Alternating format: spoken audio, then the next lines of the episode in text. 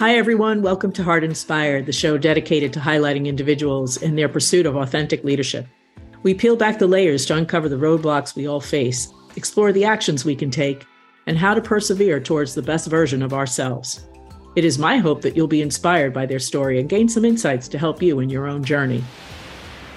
I hope you were able to tune in and listen to my amazing guests during the Leadership with Patience and Grace series. Sometimes we admire and maybe even are envious of someone else's success story.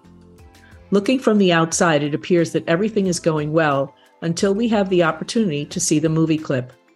The story is vastly different from what we see today. Life was hard, almost impossible to see any sign of hope. Riddled with continuous setbacks that challenged our strength, dimming our light with one rope to hold on to. In this series, we're going to talk about how to overcome the scars of adversity. For many of us, the stories we tell ourselves about our past become gatekeepers, dangling the key to our future. But the future is rightfully yours, and there is hope on the other side of adversity. In the next five episodes of Heart Inspired, we'll discuss how to let go of the stories that are no longer serving you. We'll learn from others who slayed the dragon within so they could dream bigger and then see those dreams turned into reality. Every story is different, but there are themes we all share. We all have moments when we know we must make a choice, but the private pivot is just the beginning. The first move towards change begins within, with the stories you tell yourself, followed by choosing different surroundings and forming new relationships. Setbacks will always be part of your story, but the new you will look for the next steps. One day at a time, you'll wake up one morning realizing that the person who lived in despair now guides others to find the best version of themselves. You'll meet five professionals who didn't like what they saw in the mirror, so they made a choice to be open to change.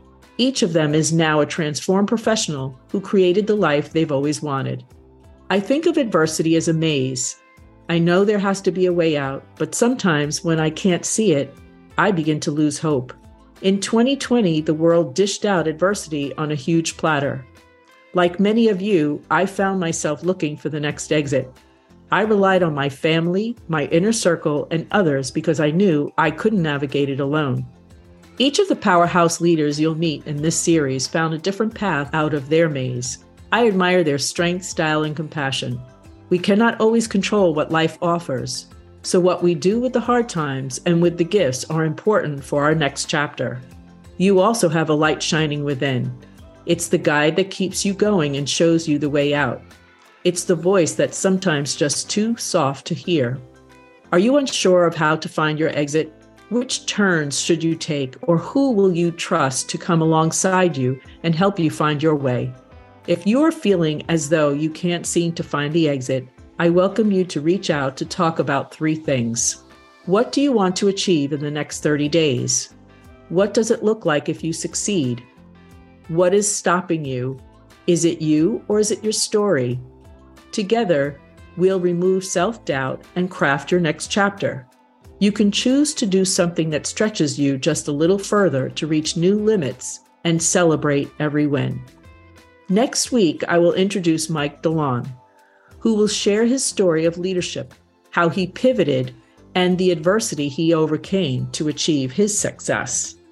Please reach out to us at heartmetrics.com, book a strategy session, and let's see how we can celebrate your wins.